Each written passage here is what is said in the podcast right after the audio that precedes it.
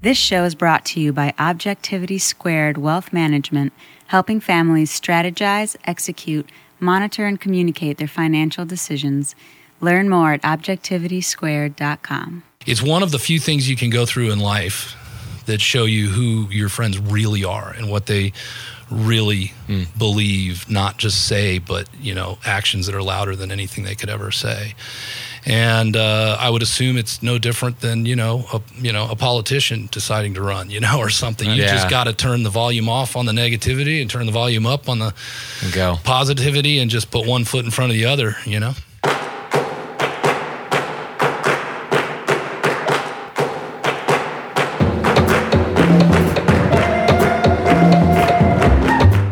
Remember, the road that is distinctly your own has never been traversed. Celebrate the path that is your call to adventure.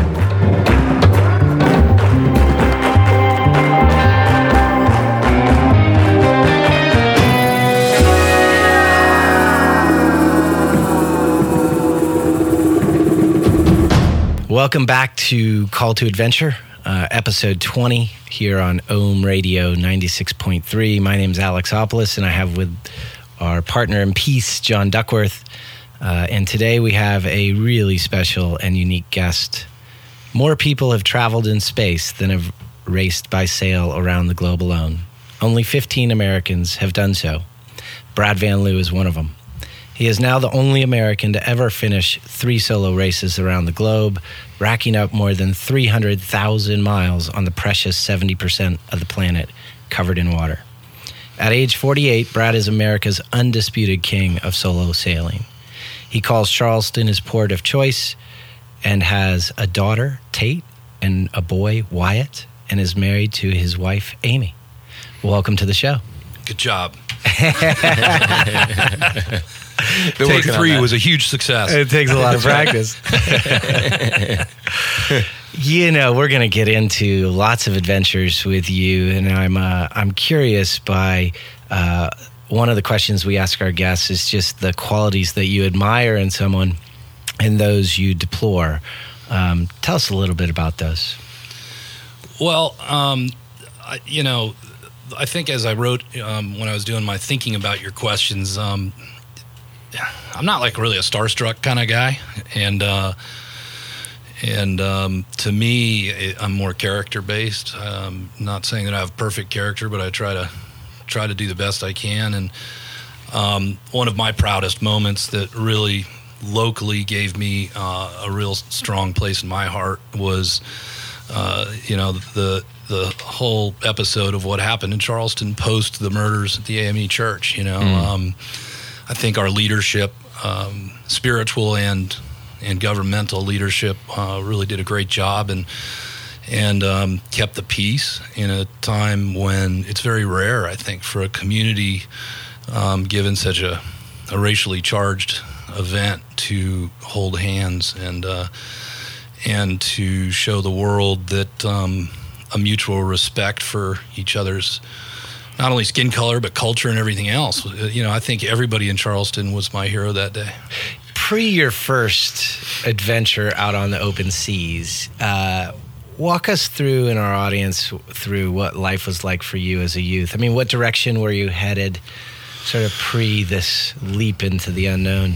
I come from a family um, of enablers, and um, my mom and dad would have much preferred me outdoors doing something crazy than watching TV. And um, I, I, did grow up rather uh, in a rather privileged environment, so there was um, you know some money to to adventure with, and um, we had a big horse program. I showed horses, um, Western stock horses, for years, and was a competitor, sort of a nurtured competitor from the time I could really walk, and um, then got into motocross pretty heavily and football and and uh, you know we we were big campers and a lot of Baja experience and a lot of you know just the Southern Cal you know the collegiate ski racer and you know sort of always outdoors doing stuff you know sort of from day one and and uh, when did when did sailing come into the picture?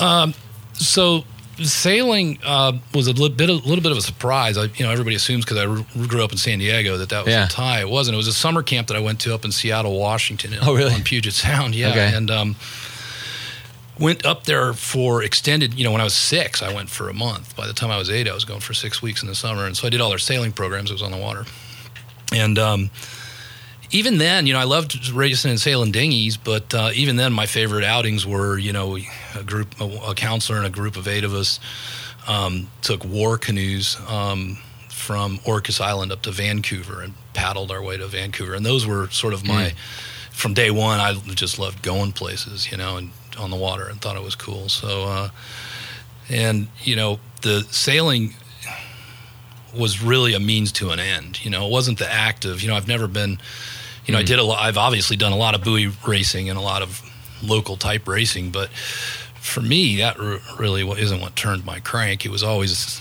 a, a- Getting um, somewhere. Yeah, a means to an end to adventure. Okay. Okay. It was a skill set that I needed to do that. Yeah, I mean, and and you know, we're talking about uh, paddling the Puget Sound, and then at, at what point do you go? I want to go around the world. You know, I mean, that's a big leap. You, you Yeah, well, you know, so I so I did I, again. You know, I, I got pretty lucky. My my my father's brother um, had a pretty uh, serious sailboat racing team, Okay. uh, keelboat race team in Newport, Rhode Island, and a lot of my family's from the Rhode Island, um, Connecticut, Long Island area. And so I started going after summer camp time frame. I started racing on as an apprentice on his race program and living on the boat in Newport, and um, eventually ran his race boat and others. And uh, you know, the races I always liked were the overnighters, and eventually, I think by the time I was like 14 it was the first time that I did the Newport to Bermuda race, which at that point was like my coolest thing, you know. it's a big deal. Yeah, and then in 1986, um, actually would have been 1987 when the race finished. The then BOC Challenge, which some people here locally will remember, um, was the name of the Around Alone at the time, and um, it finished in Rhode Island when I was there running a race boat. And these freaking killer, you know, open 60s rolled into town with one guy on them, and they're the fastest boats known to man, and one guy's doing that, and they went all the way around. Oh my God, that's the coolest thing I've ever seen. And that was the beginning of the end. And uh, I ended up taking a year off of college trying to make it happen and failed. Thank God I probably would have died if I had done it as early as I wanted to do it. But it wasn't that much longer. I mean, it, it, it, the race out of Charleston was was ninety eight. 98. So we're talking, uh, I tried to do the 1990 race. So I did two years at USC, left USC Okay. for a year to try to launch a campaign that failed. Oh, and I went okay. back to Okay. USC, finished school, became a pilot, was, right. tr- you know, hauling down the aviation route, owned a small charter company in Santa Monica. And, um, and then it just came back in a flurry. You know, I had a Yeah. little race boat that I kept in Marina Del Rey, and I was just like, I really want to do this. And, uh, my wife Megan um, and I, my previous wife Megan, um, and I discussed it and decided that if I was going to give it a shot, we should do it before we had kids. So that was the beginning of a long, kid-friendly experience, I suppose. We, we had another guest on the show, Rob Swan, who is the first man to have walked to both the North Pole and South Pole uh, unassisted. oh wow! Um, and he refers back to his favorite uh, adventure, the story of Ernest Shackleton's uh, failed South Pole crossing. It's my favorite story of all time. When did Yeah. that come across you? Well, and his was also uh, uh, Robert Scott. Scott of the Antarctic was his favorite Yeah. movie, you know. But Yeah. then those guys ran in the same circles and adventured together, you Right. know? Yeah. Yeah, the Shackleton. I mean, it blows my mind. I mean, I love the story, of the heart of the sea. I mean, all those stories to me are where the rubber hits my road of you know interest, and um, y- you know, especially you know, true offshore adventures is sort of my favorite thing, and um, I can't believe there hasn't been a a big time production, movie production It of that is true. Shackleton experience. I don't know how difficult that would be to do, but Yeah, because the, the, the Scott of the Antarctic is from the 1950s, that, that film, and there's nothing been done of the Endurance. It's a and it's I mean it just captivated me and it still does. I mean it was Yeah. fun um, when you guys sent me the questions to rethink about you know that being my story of all time kind of thing and I, I have every book. Yeah, what is what been is done it about that that, that, that, that does it for you? Well, I mean, you know, okay, so I mean, uh, of course, when you when we're talking about adventures, I think you know, I think it's good to clarify that when people think about adventuring, they might think about paddling to this other island in the Puget Sound, but we're talking about everything going wrong. Like, Well, no, not really, about, because every I mean- one of them survived. I mean, every one of them survived, absolutely. But I mean, you know, the ship gets crushed by the ice, and then they it's have to. it's a it's I mean to me that story has so much meat on the bone you know it's um first of all any adventure of this nature what I've come to realize I thought that there was a higher purpose for all this when I started doing it but there there really isn't it's a very selfish enterprise to throw yourself or other people um, so at risk for nothing more than to do something somebody else hasn't done or to do something that you feel like you need to do for yourself it's about yourself and people that um, I think try to turn it into a higher purpose or just trying to justify. I mean, have I ever motivated somebody to do something they would not have otherwise done? Yes, of course. Is that a big enough reason for me to have risked my life uh, for myself, my family, my kids? No. Um, it's a cool byproduct, but it's not the the why.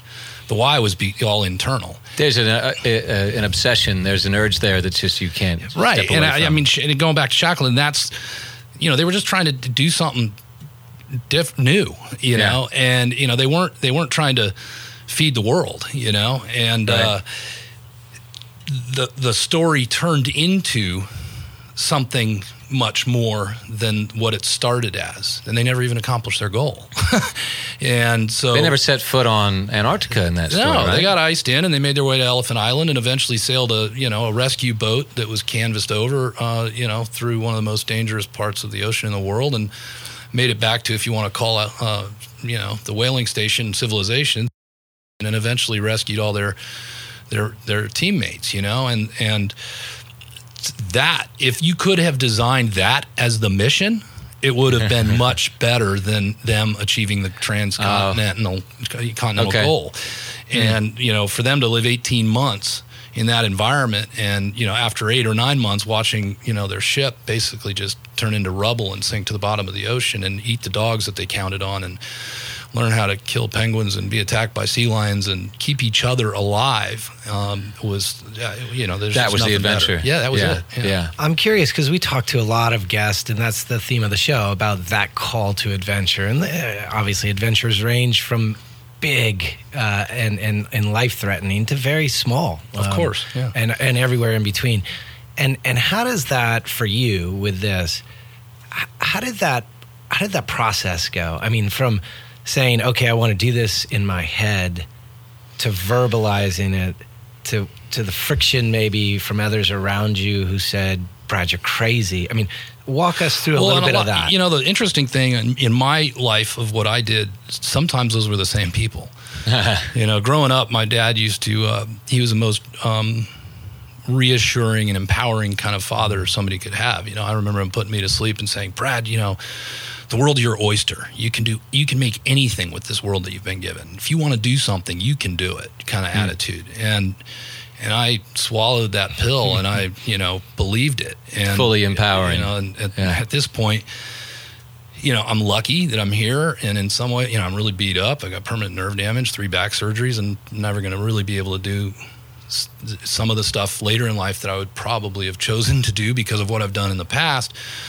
But I lived that, and the funny thing is that later on, you know, my my father was always very supportive. My mom had, you know, concerns. You know, there would be times when my dad would be worried. There, you know, some family members would try to undermine the success of my campaign out of their love for me, quote unquote. You know, and and you know, um, it it's uh, it's it's one of the few things you can go through in life that show you who your friends really are and what they really believe not just say but you know actions that are louder than anything they could ever say and uh, I would assume it's no different than you know a you know a politician deciding to run you know or something you Yeah. just got to turn the volume off on the negativity and turn the volume up on the Go. positivity and just put one foot in front of the other you know Well, so your first go round, which you've listed as your first major call to adventure, uh, you come in third place. Yeah Um, I was reading a quote earlier from from somebody also Southern California, John Wooden. He's talking about um, extreme athletes and sports, and he says, uh, "Sports do not breed character; they reveal it." right And so, you know, as your father's, you know, encouraging you to do these things, I'm sure that, you know, and then you go and you do, you go off and do this. You spend, what, 150 days out at sea the first time? Uh, I think yeah, 156 if I remember. Um, eh, we have to pause for a music break here, but when we come back, I'd like to know, like, sort of, what did that reveal in you? You know, after doing that, you know, it's sort of Cool. this- I'm more excited to see what's what songs you chose for me because Well- I, I put that right squarely in your lap. You did, man. You did. so we're going to go back to right around 1996, 97, just before you went out, and we're going to listen to Cake, The Distance. reluctantly crouched at the starting line. Engines pumping and thumping in time. The green light flashes, the flags go up. Churning and burning, they yearn for the cup. They deftly maneuver and muscle for rank. Fuel burning fast on an empty tank. Reckless and wild, they pour through the turns. Their prowess is potent and secretly stern. As they speed through the finish, the flags go down. The fans get up and they get out of town. The arena is empty, except for one man still driving and striving as fast as he can. The sun has gone down and the moon has come up.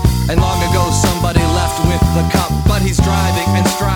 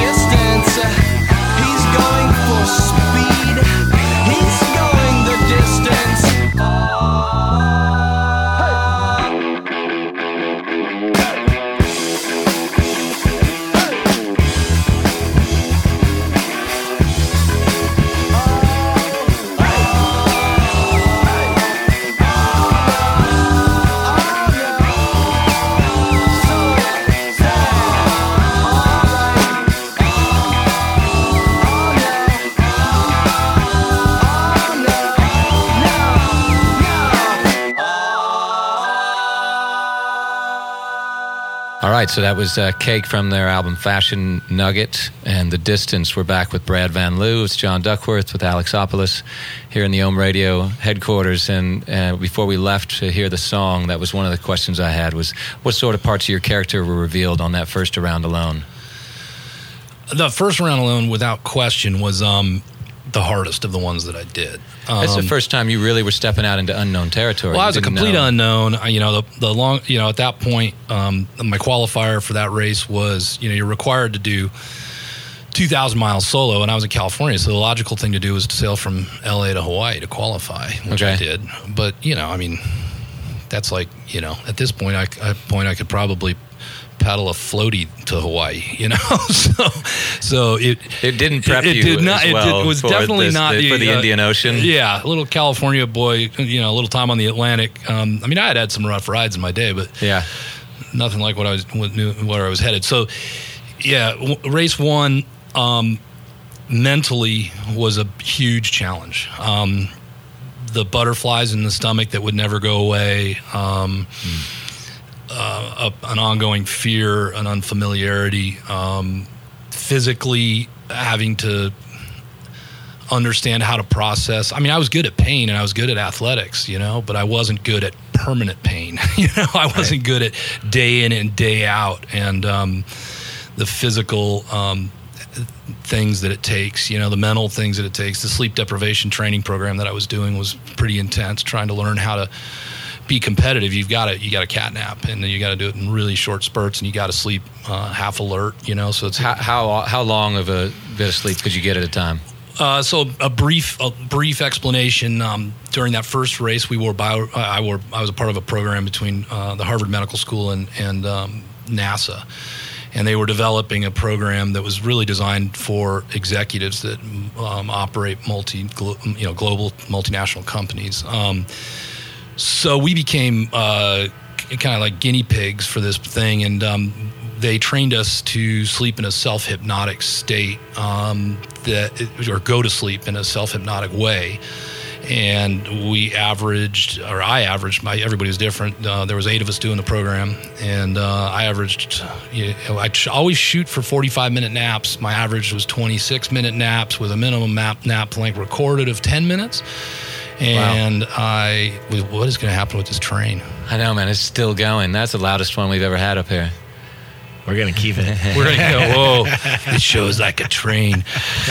Oh boy, the train has left the station, gentlemen.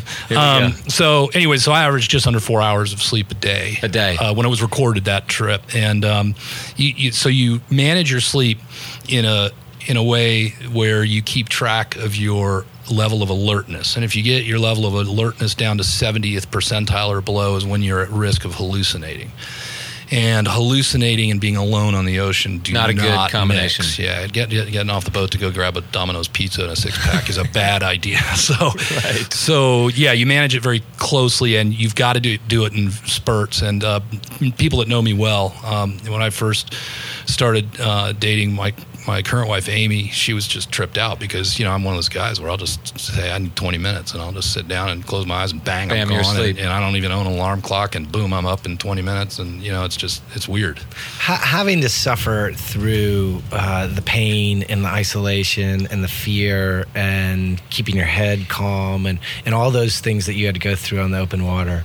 Um, d- have you found that you can transition those skills back into the land and, and, and sort of living a life that is more normal in terms of You can't. I mean, there's a definite. Um, it took a while to get good at flipping the switch on and off, and I don't even know really that how good I am. I mean, flipping it back on would be very tough for me now. Um, I've been on land now for, you know, since the record attempts I was doing with Maserati. I've basically been on land for you know over over, over three years now, almost four years.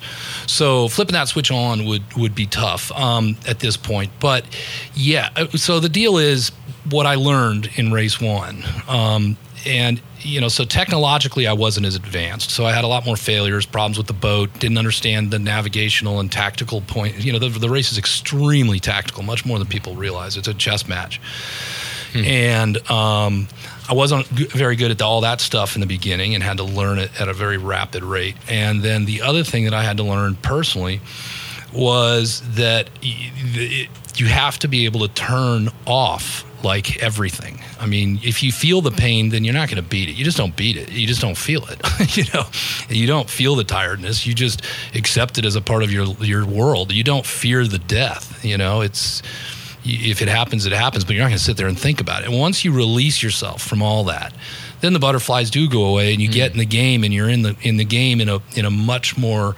intense way where you, you you don't have the care. It's gone. And if you don't care, um, then you can be much more competitive. Yeah, right, right. I mean- and and you get into a certain, from what I gather, a certain sort of a slipstream flow of mind that you're in the present moment because there's because of the risk and the danger that you have to be on point and it's not like you can be you know past thinking future thinking you've got to be thinking about what's happening in that moment It mel- it melts people very, and it it creates a it's a it you can tell very quick. Like in the last race that I did that started and finished in France. Uh, we're talking 2010 and 11. Um, there was a guy that's relationship um, was a big fa- you know, with his fiance was a big factor of what when he was competitive and not, and they ended up eventually not getting married. But you know, they they would have problems. He'd fall off the back of the fleet. You know, so Ah. it's you just you have to turn all that stuff off and realize that you come back to it when it's time. But right now, it's not, and um, it's a dangerous way to live. And I'll tell you, this was an interesting Isabelle Autissier, who I think you might ask about, the woman that flipped in the Southern Ocean that was rescued in leg one. She was here uh, for the prize giving in Charleston. She came back for the prize giving in 1999. And we went out drinking, obviously, after the prize giving, a bunch of us. Yeah. And um, Isabelle got completely snockered. She was very emotional. Obviously, this was her last race, and she had, she was winning when she flipped her boat and nearly died. And she was a mentor of mine in the sport, and I said, Isabelle, this is really exciting. I did better than I expected. You know, I I I learned a lot. I feel like I now have the tools to really do this, and I'm thinking about maybe you know wanting to continue. I go, how do you know when to stop? And she goes, she goes, uh, well, Brad. Uh, I only just uh, discovered when to stop. And uh, when it becomes uh, too easy and you enjoy yourself, it's time to stop. Oh wow. You know? And the last race, I.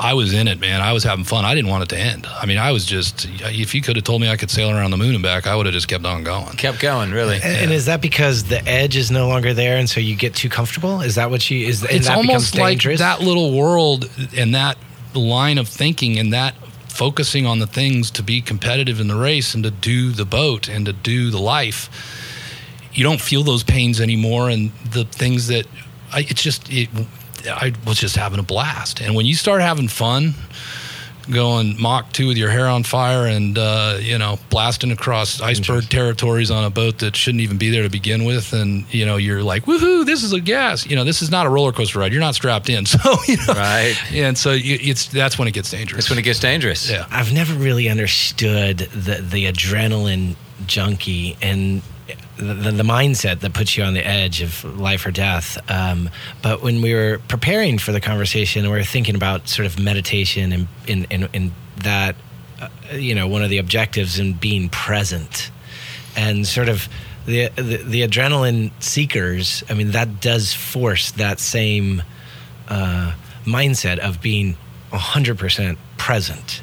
It what- does, and I think adrenaline, you know, um, fosters itself in different ways in different people, you know, um, and no matter what adrenaline you're talking about, whether you're a wingsuit flyer and you're doing it for 30 seconds, or whether you're an around the world sailor and you're doing it for nine months at a time, the one thing that is always um, simple about uh, why people seek for that adrenaline junkie mode is for one very reason, and it's to be 100% in that spot and nowhere else. Yeah, I was doing some research Right. about that, and I think there's there's a lot of people who will, who have this expectation that it involves being risk like not having any fears and taking any risks, and that and that the reality is is that uh, most people who do this won't do it with somebody who's fearless because they because it, it, it fear is a necessary component and that they also um, it's it is a meditation that this guy uh, uh, a guy Brymer who did a study said um, they're not just seeking an adrenaline rush rather what keeps them coming back is something akin to the flow-like state achieved through mindful meditation one in which you're so in the moment that everything else drops away That's right. Dean Potter, a wingsuit jumper, you mentioned a wingsuit guy, and he Yeah. just died. Was it last year or the year before? When talking about this, said, My vision is sharper. I'm more sensitive to sounds, my sense of balance and the beauty all around me. Something sparkles in my mind, and then nothing else in life matters.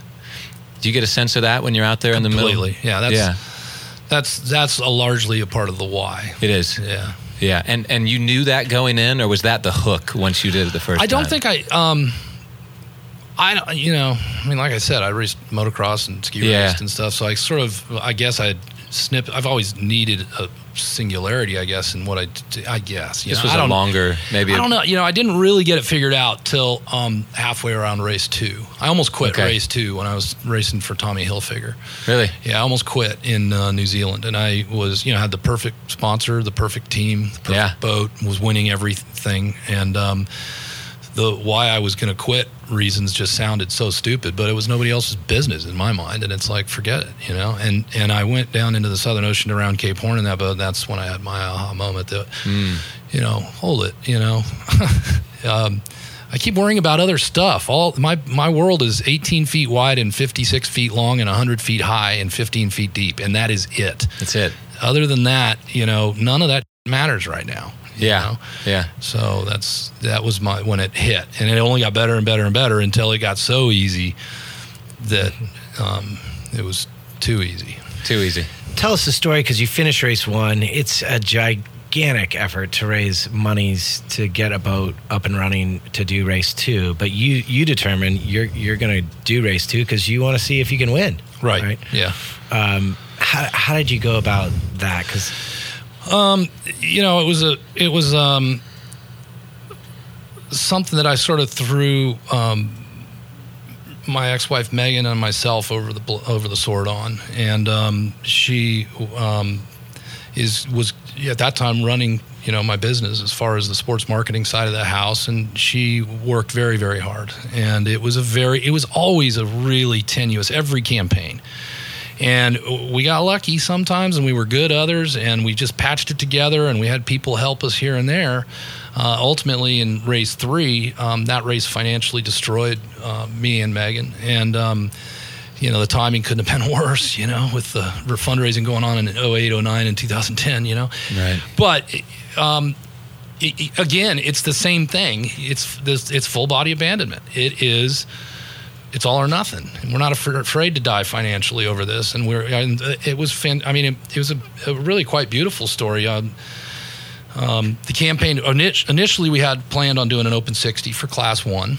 There was still an open 50 class to participate in as a backup, which ended up happening. Which all ended up happening in a in a in a, a condo owned by a friend of ours in England on the Thames, and um, he was my arch nemesis, sort of in the first race. He and I become bonded, but we had some issues. He he's the guy that got second in front of my third. He was a very wealthy um, entrepreneur from England, and he had a fantastic Open 50. And my campaign at this time, I was racing in Europe and uh, doing a bunch of stuff around the Atlantic and we were spending a weekend. Megan was doing the PR for the race, and we were we were in his flat up there, beautiful place, uh, hanging out for the weekend as I was doing a layover between Germany and and coming here to Baltimore. And uh, it was one of the few times Megan and I actually saw each other for the whole time because I was on the boat racing with Josh Hall and and uh, she was doing PR and media stuff, and so we were telling Mike and Diane that um, our campaign was on the rocks, and we were drinking all sorts of brown liquor on the rocks, and um, and uh, we were sitting around, and uh, Mike says, "Hey, uh, well, how much money you got in your pocket?" You know, and uh, I whipped out my wallet, and I had a ten pound note, and I threw it on the table, and he says, "Sweet, you just bought yourself an open fifty. You're back in the race." And I went, "What?" You know, kind of thing, and. Um, Lo and behold, you know, he said, "Okay, we're going to talk to the attorneys tomorrow. No big deal, but I don't want your career to stop here, and um, we'll figure something out. But you're taking you're taking Magellan Alpha, which was the name of his boat when it was here in Charleston in the '98 race, around the world. And I don't care how we work it out, but you're not going to stop here because you can win one of these things. And um, so Wow. Meg and I went to the bedroom and and uh, created uh, Tate Magellan Van Liew. and uh, that was the end of that, you know. And we came back three months later, and I sailed that puppy home here to Charleston. And Teddy Turner had become a friend and volunteered his boatyard, and that was what moved us to Charleston from L.A. Wow. Wow. What an unexpected way to get in there. Yeah, and that that became Tommy Hilfiger. And the funny Okay. thing is, um, to put it into a timestamp, uh, Megan had to get doctor approval to uh, fly her last meeting um, up to Tommy Hilfiger to try to sell our title sponsorship deal to Tommy before Tate was born. And the doctor allowed her to fly up there, and we had our last meeting, and um, they th- said they needed to, to think about it a few days, and she went overdue. And the day, the night that Tommy's head of marketing called and said we got a deal is the the day that Tate was born. Okay. Wow. What a great Yeah. story. Yeah. Well, you talked about solo racing as everything about a team. You know, when you think of solo racing, you think of it being an individual, but there's so much that goes into it from so many people to put that together. It's much more logistically staggering from a manpower and otherwise point, uh, you know, proposition than people realize. Yeah. It's it's also interesting when when you commit to something fully, and my guess is that when you commit to it, you commit fully. Um, there's no going back. It's it's one direction. I'm- Yeah, I'm, going to sail this race, this second race, and you won it, by the way, right? Yeah. Every leg of it. Yeah, every leg of it. Um, I think every leg of the third one too. Yes. yeah, Yeah. I, want to get into the third race because that brought with it a lot of downsides as well. Yeah. It was the beginning of the, the end for a lot of things in my life. Yeah. But before we do, uh, I want to cut to a tune, another one uh, that we chose um, by the Flaming Lips. Oh, geez. Surprising. to hear Wondering. All right. Well, this doubting my pass off here. yeah, right. This one's called Fight Test. Oh, okay. Cool. So it seems like it uh, might be appropriate for what you were about to get into. Right on. Hope you enjoy.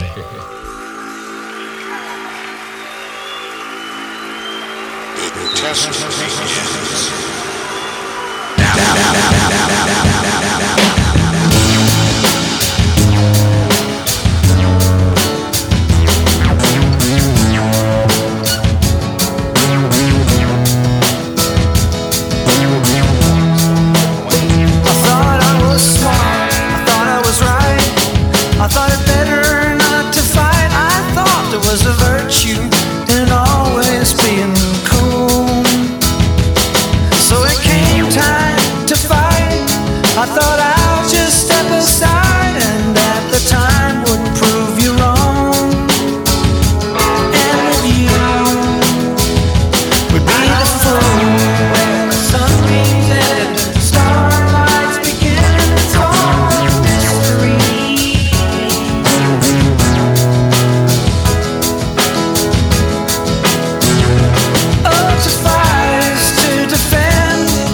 it's not now,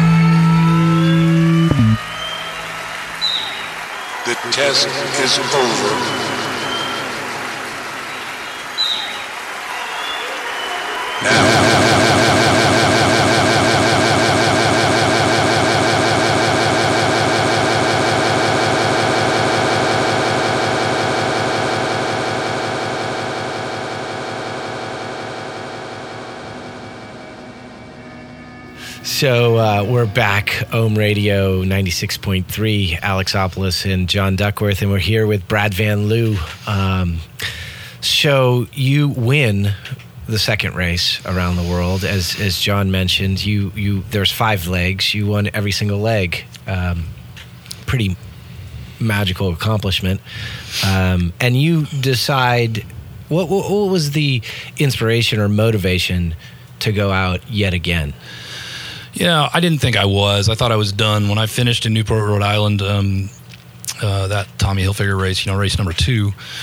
Uh, we had a big tour to do afterwards um, with the boat, sponsored by Tommy and then Beefeater, and and I I really felt like that I had accomplished everything that I'd ever wanted to do, and um, my mentor in the sport, um, an, an American named Mike Plant. Um, you know, he and I were now the only two. You know, he had died offshore, and he meant a lot to me. And um, we were now shared sharing an accomplishment that um, was the pinnacle of where I wanted to go. You know, so I didn't I didn't know. So I came back to Charleston not knowing if I was going to continue racing on that you know, in that event or doing that those kinds of races again.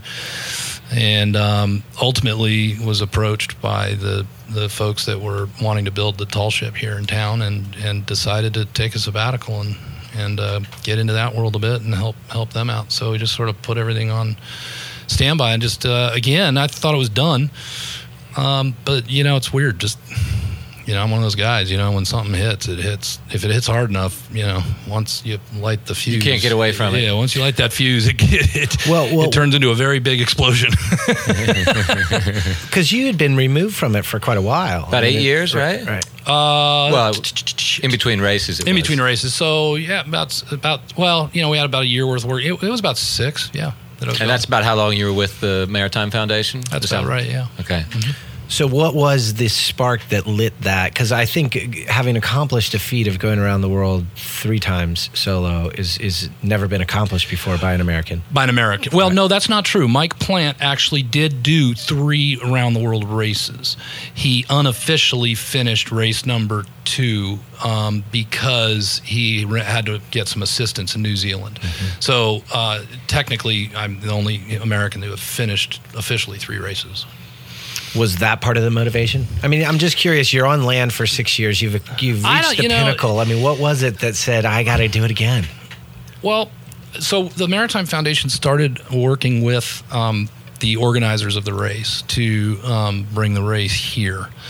Um, prior to even my committing to do it, and my and part of why I wanted to bring it here was to sort of get back in that world a little bit. I didn't know to what extent. Um, and it uh, ended up lighting a fire, and you know, Megan and I were very um, burned out in a lot of different ways with what we were doing, and we wanted to change. And um, it was a log- logical change, and um, felt to me like an exciting way to reignite um, the excitement of our life, you know, and uh, our lives become kind of stagnant. We were plugging along with the foundation, but it was it was always difficult. You know, it's a nonprofit, and it's you know it was fun and it was interesting and enjoyable, and we garnered a million and a half friends off of it. But um, the end of the day, it's just not really exactly who I am, and I needed to make a move. And the boat was done. Beautiful boat in the water. Yep. And Yep. you've got two kids, and maybe this time you can. They're actually old enough to share this experience with. Yeah, and that's it's interesting you bring it up. That was part of the motivation was to Yeah. do something special with the children, and it's not like in my financial bracket I was going to be able to go like cruise the world with the kids or something. So this,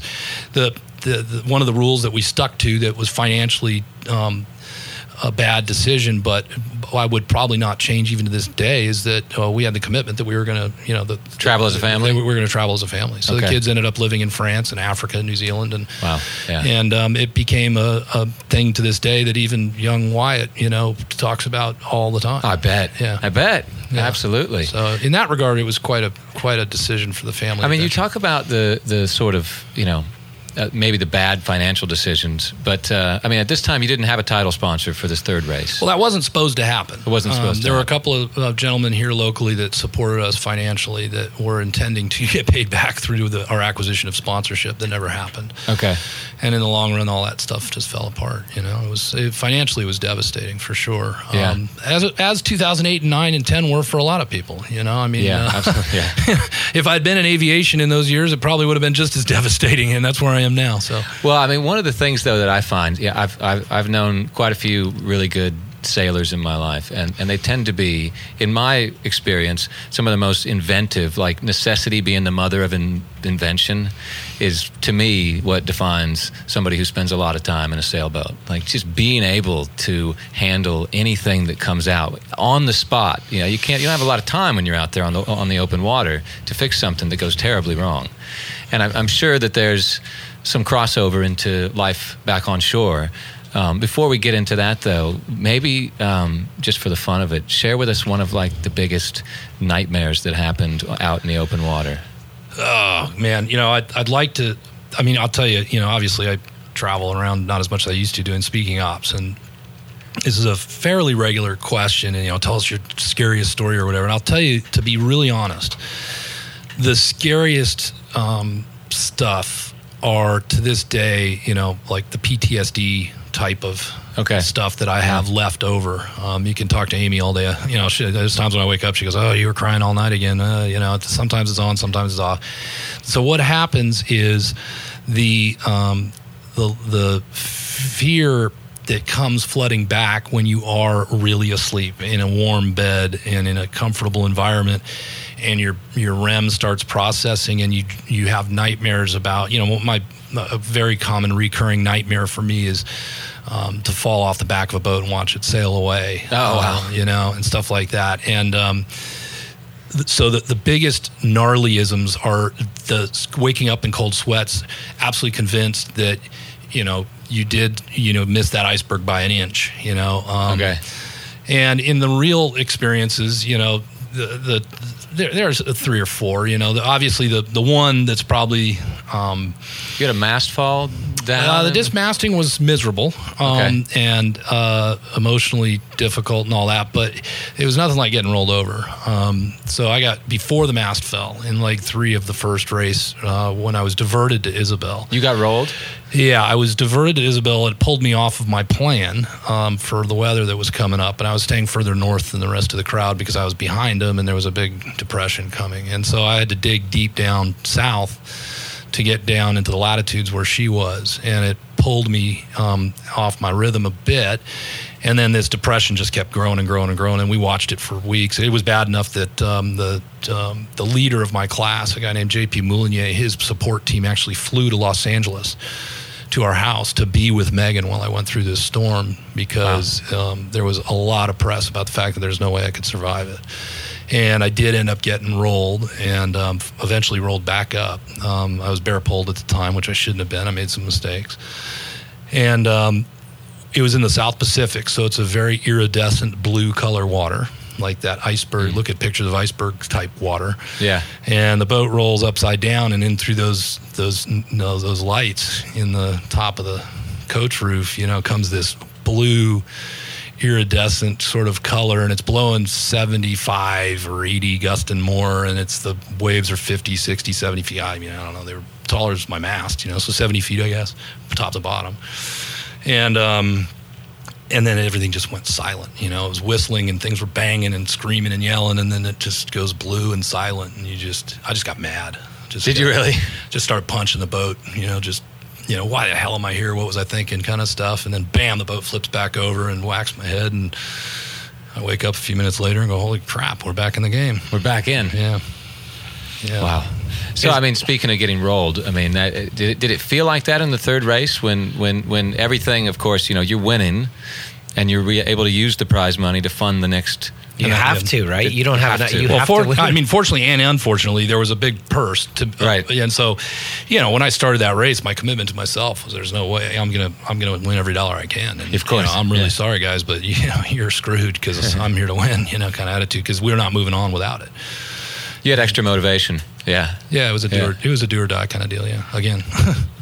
But you, yeah, and you get through it, and and and then, I mean, it's got to feel like. I mean, I, I keep thinking about Robert Swan. We we interviewed him. Mm-hmm. He walks to the South Pole, and as he's wa- walking back, just days before he gets back to the boat that's going to take him home, his boat sinks, wow. and on it fifty thousand in in cash.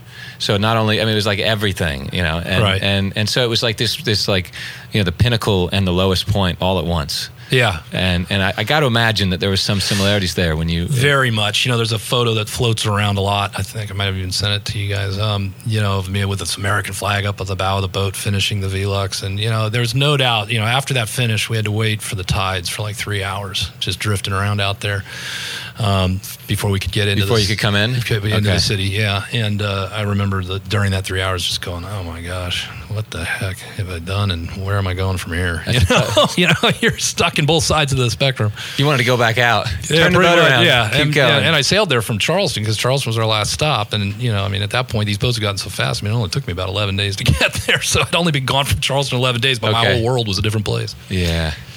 The boat is sold at auction afterwards. Yes. You end up needing to file personal bankruptcy. Yep. And corporate. Maybe went too far, uh, and it was a race you shouldn't have done. Or are there? I I guess are there any? Um, are there any uh, Yeah. Every, regrets that you have? I mean, first, or of is all- that just part of it? You know, I mean, those, those I mean, it was my my due. I mean, everything financially with these races was always, you know, like we've already discussed, Not very, sensible. very tenuous. Eventually, you play Russian roulette that many times, there's going to be a bullet in the chamber, you know. But in saying that, you know, everything in life happens for a reason. I really uh, appreciate the the gentleman that that made it possible financially, and I hope that I, you know, I hope they got what they wanted out of it, and um, those were personal things too. This wasn't a bank deal, you know.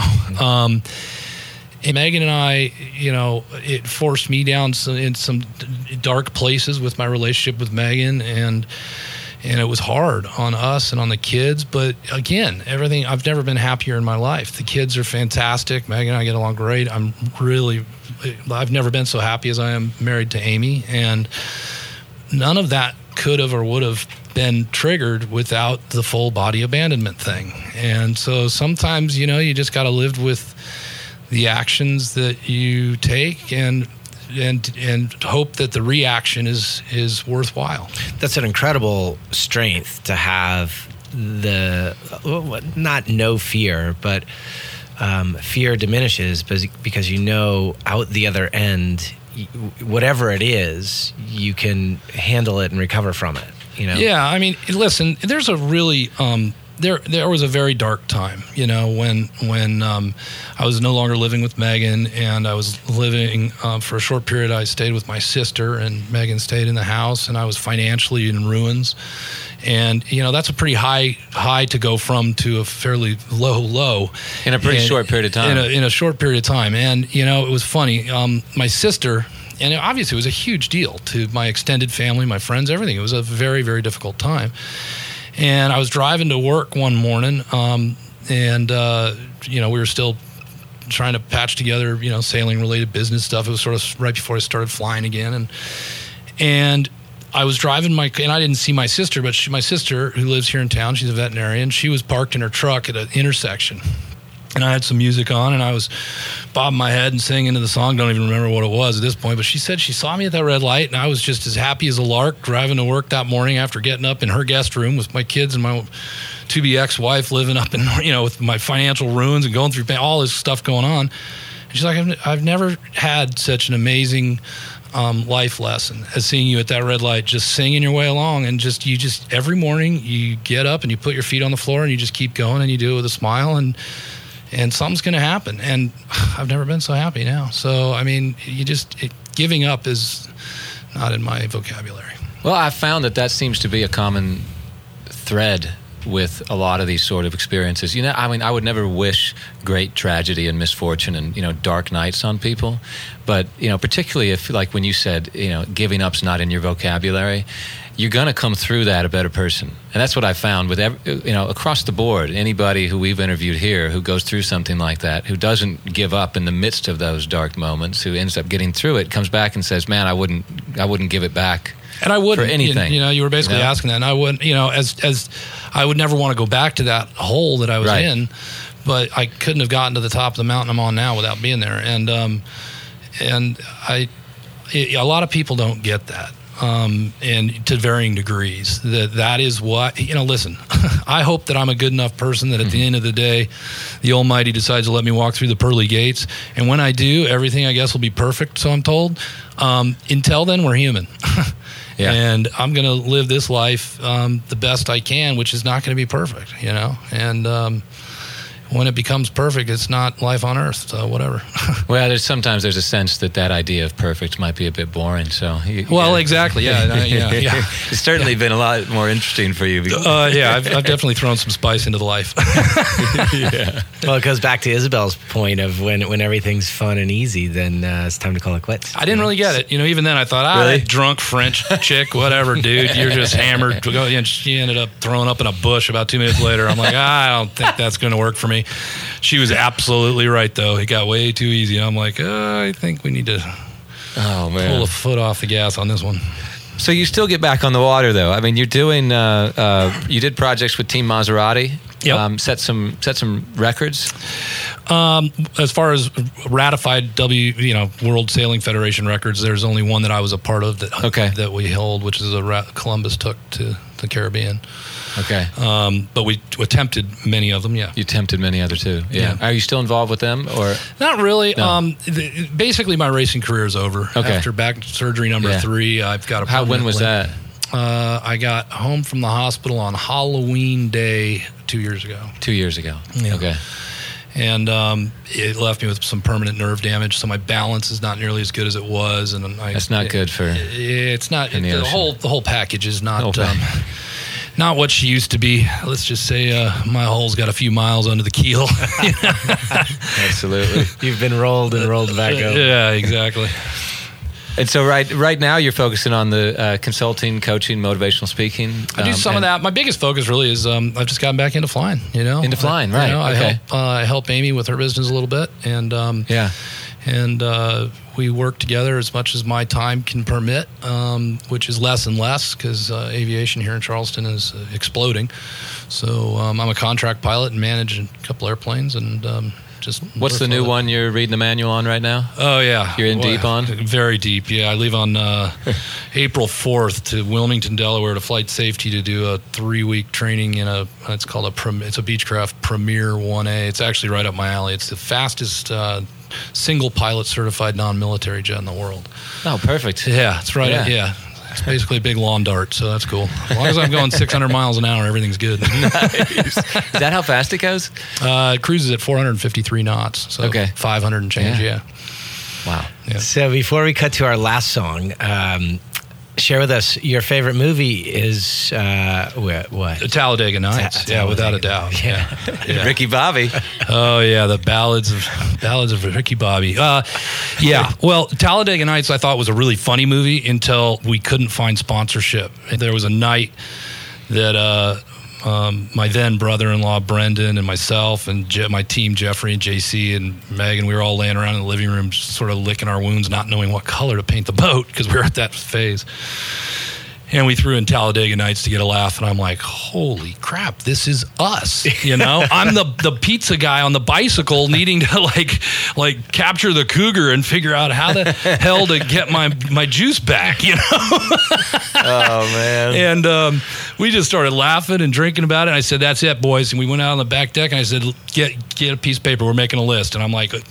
Here's the deal. The boat's going to be Talladega Nights car yellow.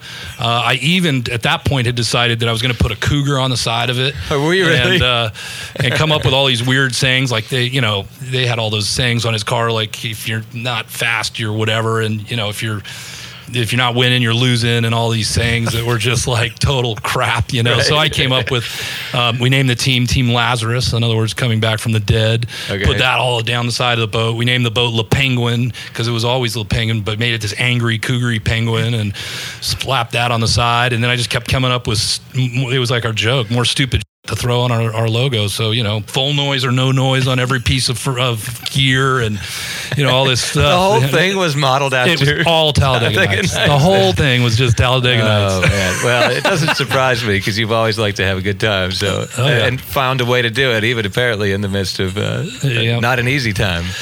yep. it's not worth living unless you can smile. Speaking Amen. of a good time, been great to spend an hour with you. Thank thanks, you. Thanks for sharing the stories and, uh, we're gonna cut out with uh, uh, one from Coldplay. All right, now we're getting closer. we might, you know, do this again. We might get there. there you go. This one's called "Up Against the World," which I imagine at some point, you know, at the end of uh, the Velux race, you might have felt like, uh, without a doubt. Yeah, let's and- hear it.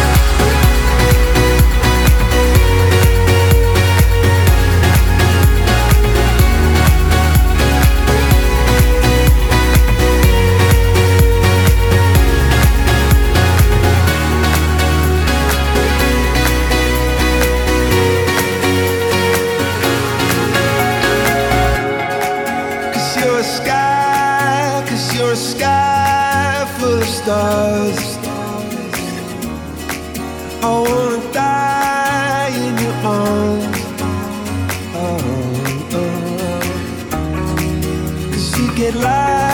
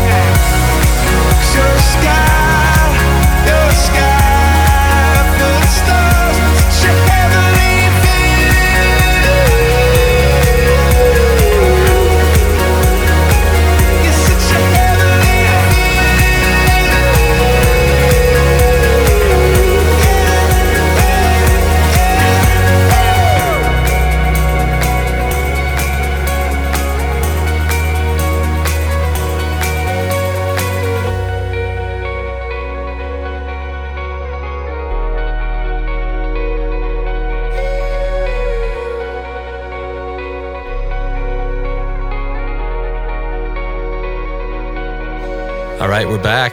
Uh, that was Coldplay, Us Against the World. And it's John Duckworth here with Alexopoulos and Brad Van Liew, and uh, ex- an, extraordinary individual who's been around the world three times. And um, his favorite quote was from Eleanor Roosevelt. And she says, You must do the things you think you cannot do. And he certainly has done that. Yeah, I mean, talk about adventures, right? I mean, he's taken some pretty uh, gargantuan adventures. Uh, uh, but I, I, am intrigued by uh, a, a, lot of things about what he said. But one of the things, sort of, is you know, uh, I think full body abandonment is mm-hmm. how he referred he to it. He said a high school football coach of Yeah. his was talking to him about that, and that. he's applied it to his life. and he- you know in in in some you know the idea of not having a plan b a lot of us would think well that's not very thoughtful but when you only have a plan a you you, you have singular focus on that accomplishment um, Yeah, and and and that's powerful right? Absolutely. yeah Yeah. yeah, Things move to make it happen. Right. And and that was one of the other things he said in in uh, uh, one of his talks he gives. Um, he said, "Fall in love with something and do it well, and the red carpet will unfold." right And and it, it's not fall in love with. You know, a handful of different things you decide to do. He, he he's talking about this one thing that he decided to do, and and do it well. The other thing that I was really uh, curious by is, you know, the fear that we all have as we're approaching a new adventure. And, and it, it- you know, I think it's worthy of saying. I mean, for a ten-year-old, that might be just wearing a different outfit than what his or her peers are doing. Right? That's that's breaking out. That's a little call to adventure. Yeah. That's the way I think of it, you know. Um, and you know, on a bigger scale, sailing around the world, that's a big call to adventure. Um, but a lot of us have fear about taking that step, Mm-hmm. and it's getting through that fear and that obstacle. But I think what's what's got to be really powerful for him is having gone through the experience of the Velux race and having it been disastrous, really on every level. Financially, his marriage ended up falling apart because of it, um, and yet he would not take it back. No regrets. It actually was the process that got him to the place where he is today, uh, which is the happiest he's ever been. Yeah. and I think that's such a powerful thing, right? When you, when you don't have any attachment to the outcome because you know that whatever it is, it, it will be a powerful experience and a learning opportunity. Yeah, formative. Right. and and regardless, I mean, I think that there's an there's there's an aversion to you know uncomfortable things, and and it, it's just a human trait, you know. But uncomfortable things are going to happen to everybody on the planet, challenging, uncomfortable situations, and and being able to to have a mindset of I'm okay with that, and and where am I going to be as I get through this is is is uh, a healthy mindset to take, and it seems to have served him really well. Yeah, yeah. I mean, because we think about ooh, if it goes well, wonderful, right? But a lot of the fear might come from what happens if it doesn't go well. And yet Yeah. he uses that as a powerful thing to say, well, if it doesn't go well, uh, it's still an experience, right? To, to learn from. Yeah. I think that's what he said about those he doesn't admire in, in terms of equality, That's which right. is the inability to learn from an experience. Yeah, right, right. The inner- and grow into a better person is Right, what he said. right. Yeah, yeah. Just like he says, just like you learn by making mistakes at school or on the football field or racing against others, one should learn in a behavioral and communication sense, and learn from your mistakes in order to grow into a better person. Right. And I guess you can. Uh, he says mistakes, but uh, it, it's it's not just mistakes. These are just you know situations that arise that challenge you. Right. And if you're not learning from those, uh, then, then then you're not growing. You're not moving into your full potential because they're they're always going to happen. I mean, I think that's the thing. All of us are going to be challenged with all kinds of different things, and so there's no way of avoiding that. And just being averse to that, you know, you can lock yourself up in a closet somewhere, and that's not going to help. You're not going to get anywhere. The, the, the you know another point that I was really intrigued by is you know you, you have a a, a, a full meditation practice um, and you know one of one of the objectives if that's the term you even would use with it would be to to be present you know to to your to your mind and your state. And I just find it intriguing that he's he he gets to the same place uh, through absolutely a diametrically opposed process, right? He's not sitting still at all. I mean, he's eh, putting himself in terrifying uh, death, uh, you know, scenarios, and yet it, it creates that same thing, which is full present state of mind as to where you are and what is you know i, I think that's Yeah. really interesting it makes me think like what other things out there are there that you can get to the same place by going diametrically a different direction Yeah, absolutely. Yeah, I think there's quite a few probably. I, yeah it's a fun thing to Yeah. think about isn't yeah, it Yeah. I mean, either way, it's a practice, you know, and as long as he's, you know, learning from that experience, you know, as, you know, for instance, me with my sitting meditation, it's a it's a practice to try and just to get to understand that particular mental state. And you know, as he's out on these races, it's I, I imagine it's a similar practice to to get a sense for what that what that feels like.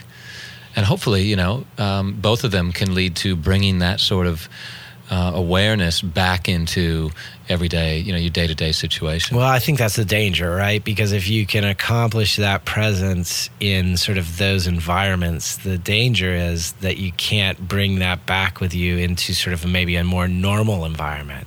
And so you almost become addicted to those environments. yeah, which becomes a bit, of, you know, escapist on some level, Right. And and I think that's easy to happen too. Right. But, you know, what a colorful uh, human being. Uh, I love the description of him painting and designing his entire boat after Talladega Nights. Ah, it's beautiful, right? ah. And his description of Isabelle and Yeah. her, her wisdom after a few cocktails. Yeah. Uh, I, I, we could, we could uh, we'll definitely have to go to a pub afterwards at some point and have a few uh, liquor drinks with him. Yeah, Share- absolutely. share more stories, Absolutely. yeah. And, and glad that he recognized the, the moment that was right to stop. Because I think so many people, you know, and, and including some of the, you know, the guys like Rob Swan and admires, you know, Robert Scott, and you know, he, you know, died um, uh, at, at at the end of his adventures, and and I think in these sort of extreme sports that happens a lot. Yeah, it does.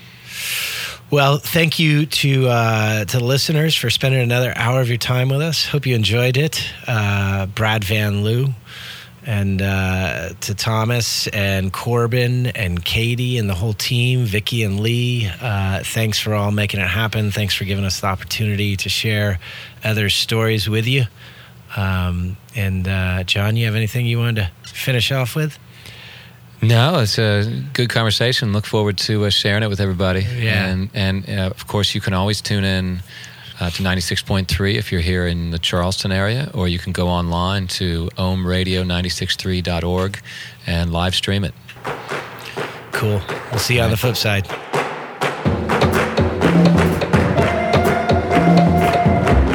And remember, the road that is distinctly your own has never been traversed. Celebrate the path that is your call to adventure.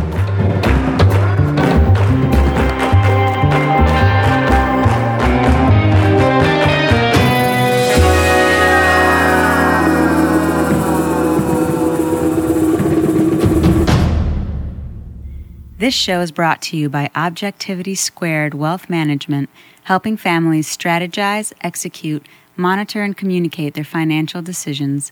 Learn more at objectivitysquared.com.